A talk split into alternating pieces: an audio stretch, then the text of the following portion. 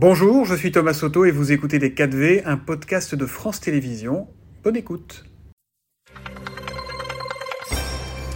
Bonjour et bienvenue dans les 4V, Olivier Véran. Bonjour. C'est donc à la fois une journée de galère et une journée de revendication au pluriel dans le pays. Et euh, la première de ces galères concerne les pénuries de carburant, avec toujours, on le disait, environ 30% des, pompes à essence dans lesquelles il manque euh, certains carburants. Je veux que ça se règle au plus vite, a dit hier Emmanuel Macron. Là-dessus, tout le monde sera d'accord.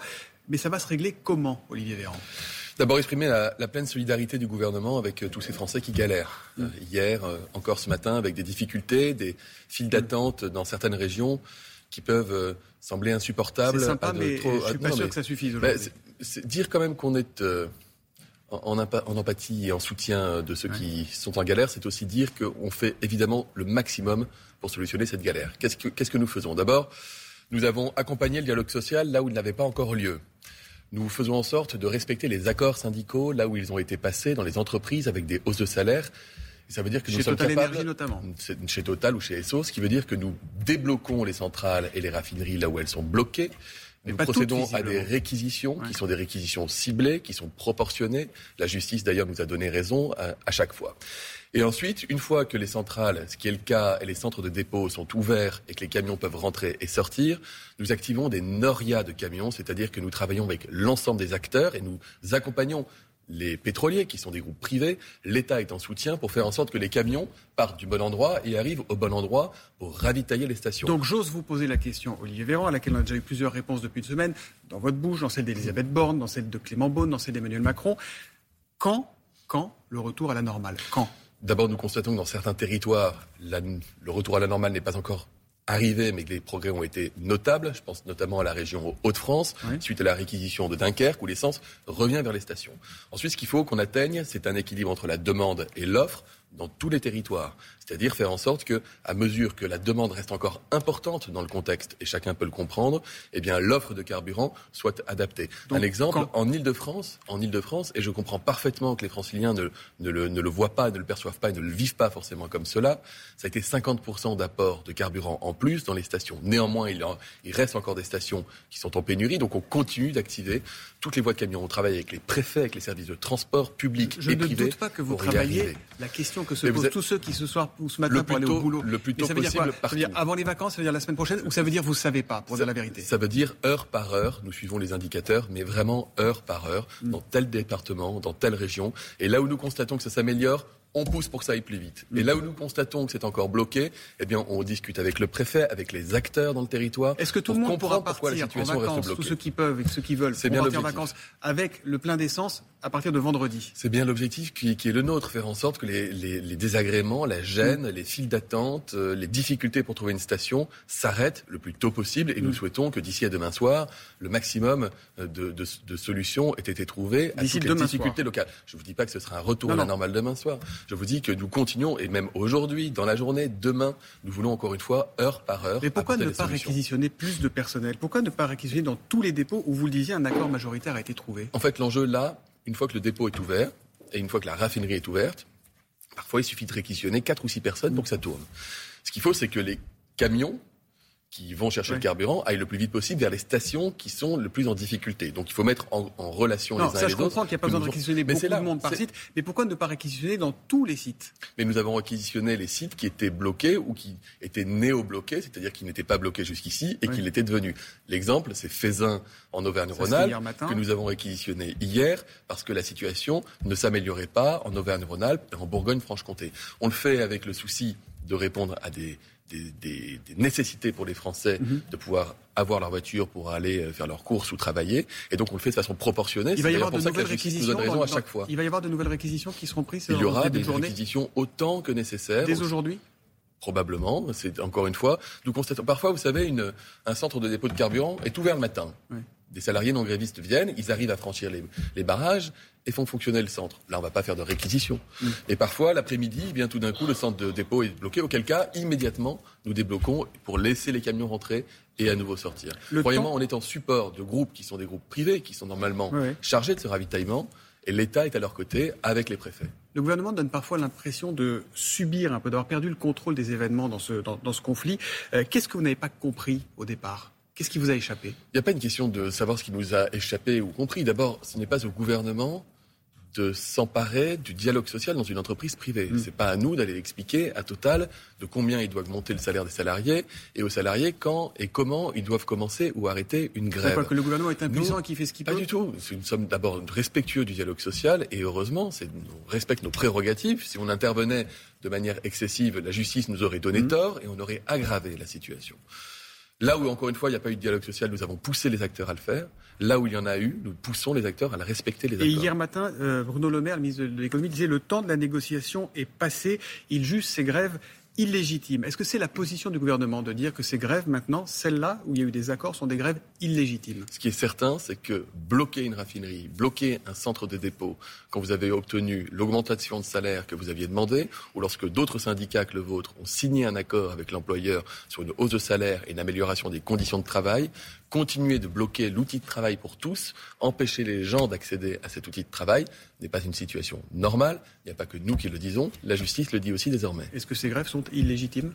Je ne parlerai pas de légitimité en matière de grève. Par contre, il y a différentes manières de mener une grève. On respecte évidemment le droit de grève dans notre pays. Mais bloquer, ce n'est pas forcément faire la grève. Et ce n'est pas forcément d'ailleurs servir les intérêts des salariés qu'on veut défendre. Ce mardi, Et encore moins un, des Français Un jour de grève dans la fonction publique, dans les secteurs de, l'énergie, on en parlait, les transports publics, les routiers, l'agroalimentaire, le, le commerce, avec partout un mot à la bouche, les salaires. Alors déjà, dans le public, est-ce qu'une hausse des salaires est euh, un sujet d'actualité pour le gouvernement? Bah, Non seulement elle est d'actualité, mais nous venons de le faire. Ouais. Nous avons, euh, cet été même, nous avons cet été même procédé à une hausse des salaires. Nous avons indexé euh, le point d'indice des fonctionnaires. Nous avons augmenté les pensions des retraités dans des proportions euh, quasi inédites. Nous avons quasiment augmenté, nous avons augmenté de, plus de 8%, nous avons augmenté de plus de 8% le SMIC. Mais aujourd'hui, vous savez, nous ne voulons pas augmenter les impôts des Français et nous ne voulons pas augmenter la dette et les déficits dans notre pays. En ce moment même, le projet de budget, il prévoit, par exemple, de baisser les impôts des Français. 6 milliards et demi de baisse d'impôts pour les gens qui travaillent, pour les classes moyennes. Et pour autant, nous respectons un objectif de retour progressif à l'équilibre budgétaire. Nous avons la guerre, aux, portes, nous avons la guerre aux portes de l'Europe. Nous faisons des choix pour venir en soutien aux Ukrainiens dans ce conflit. Nous faisons des choix pour protéger les Français face à l'inflation. La France est le pays qui subit le moins d'inflation de toute l'Europe. Chacun peut s'en rendre compte avec le bouclier tarifaire. Mmh. Il nous faut être capable de faire des choix et en responsabilité mettre l'accent, Thomas Soto, sur le travail, parce que vous parliez tout à l'heure de la précarité la première cause de précarité dans notre pays, c'est le chômage. Le premier moyen d'en sortir, c'est l'emploi. Et nous avons des emplois compris, pour voir. On a compris que ce n'est pas le, chemin qui est suivi pour une nouvelle hausse dans le public. Et dans le privé, euh, vous le disiez tout à l'heure, ce n'est pas à l'État de gérer des négociations entre Total et, ses syndicats. Est-ce qu'à part des incantations, le gouvernement peut faire quelque chose? Est-ce que vous avez vraiment un moyen de pression ou pas?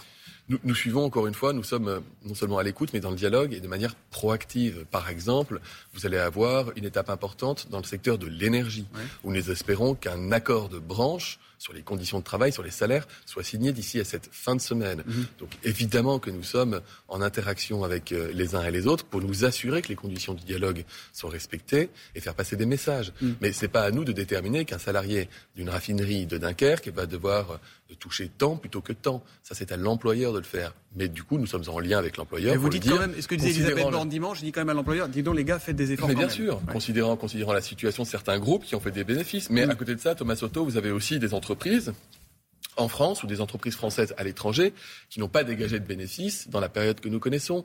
Et on ne va pas dire à une entreprise qui était déjà en difficulté pour joindre les deux bouts avec la hausse du prix de l'énergie, on ne va pas lui dire d'augmenter les salaires. Sans quoi elle se mettrait elle-même en danger. qui ont, qui font de, très gros bénéfices. C'est dans ce contexte que le, débat sur le, budget se prolonge à l'Assemblée.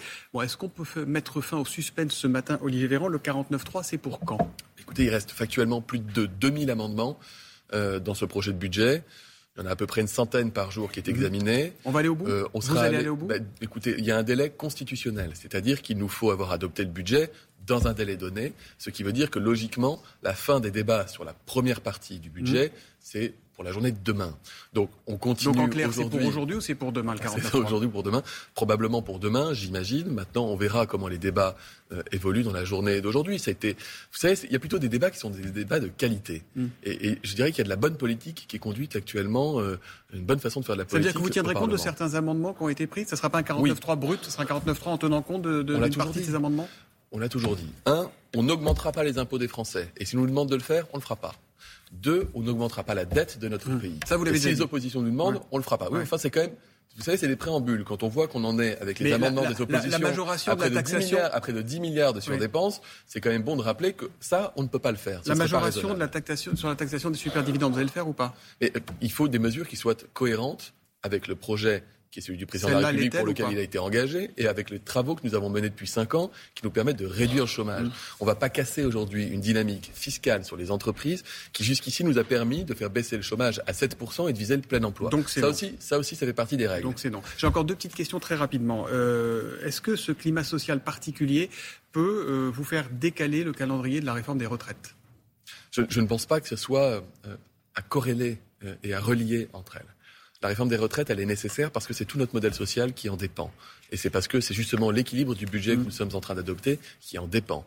Donc, dès lors que vous avez une règle de base qui permet de tout financer, si vous considérez qu'après avoir voté le budget, la façon de le financer ne compte plus, vous n'êtes pas très responsable. Donc aujourd'hui, on souhaite continuer la concertation et poursuivre notre calendrier. Je ne vais pas vous laisser partir sans vous rappeler à vos anciens souvenirs. On va parler Covid, la huitième vague est là. Il y a quelques jours ici même, à votre place, la professeure Autran, qui préside le comité de veille et d'anticipation des risques sanitaires, disait qu'il serait bon de réimposer le masque au moins dans les transports publics. Est-ce que le masque va redevenir obligatoire dans les transports? Nous préférons la recommandation éclairée à l'imposition. C'est-à-dire que nous considérons, et nous aurons un, un avis cette semaine du nouveau comité scientifique, mmh. justement. Nous verrons ce qu'il ce qu'il dira dans la situation. Il semble qu'on est atteint ou qu'on soit en train ou qu'on soit pas loin d'atteindre le, le, pic de cette, de cette vague. C'est pas d'actualité. Euh, L'actualité n'est pas de remettre des règles de restriction, mais encore une fois d'informer le public et de lui donner les bons conseils. Merci beaucoup Olivier Véran d'être venu dans les 4V. Merci. C'était Les 4V, un podcast de France Télévisions. S'il vous a plu, n'hésitez surtout pas à vous abonner. Vous pouvez également retrouver tous les replays en vidéo sur France.tv.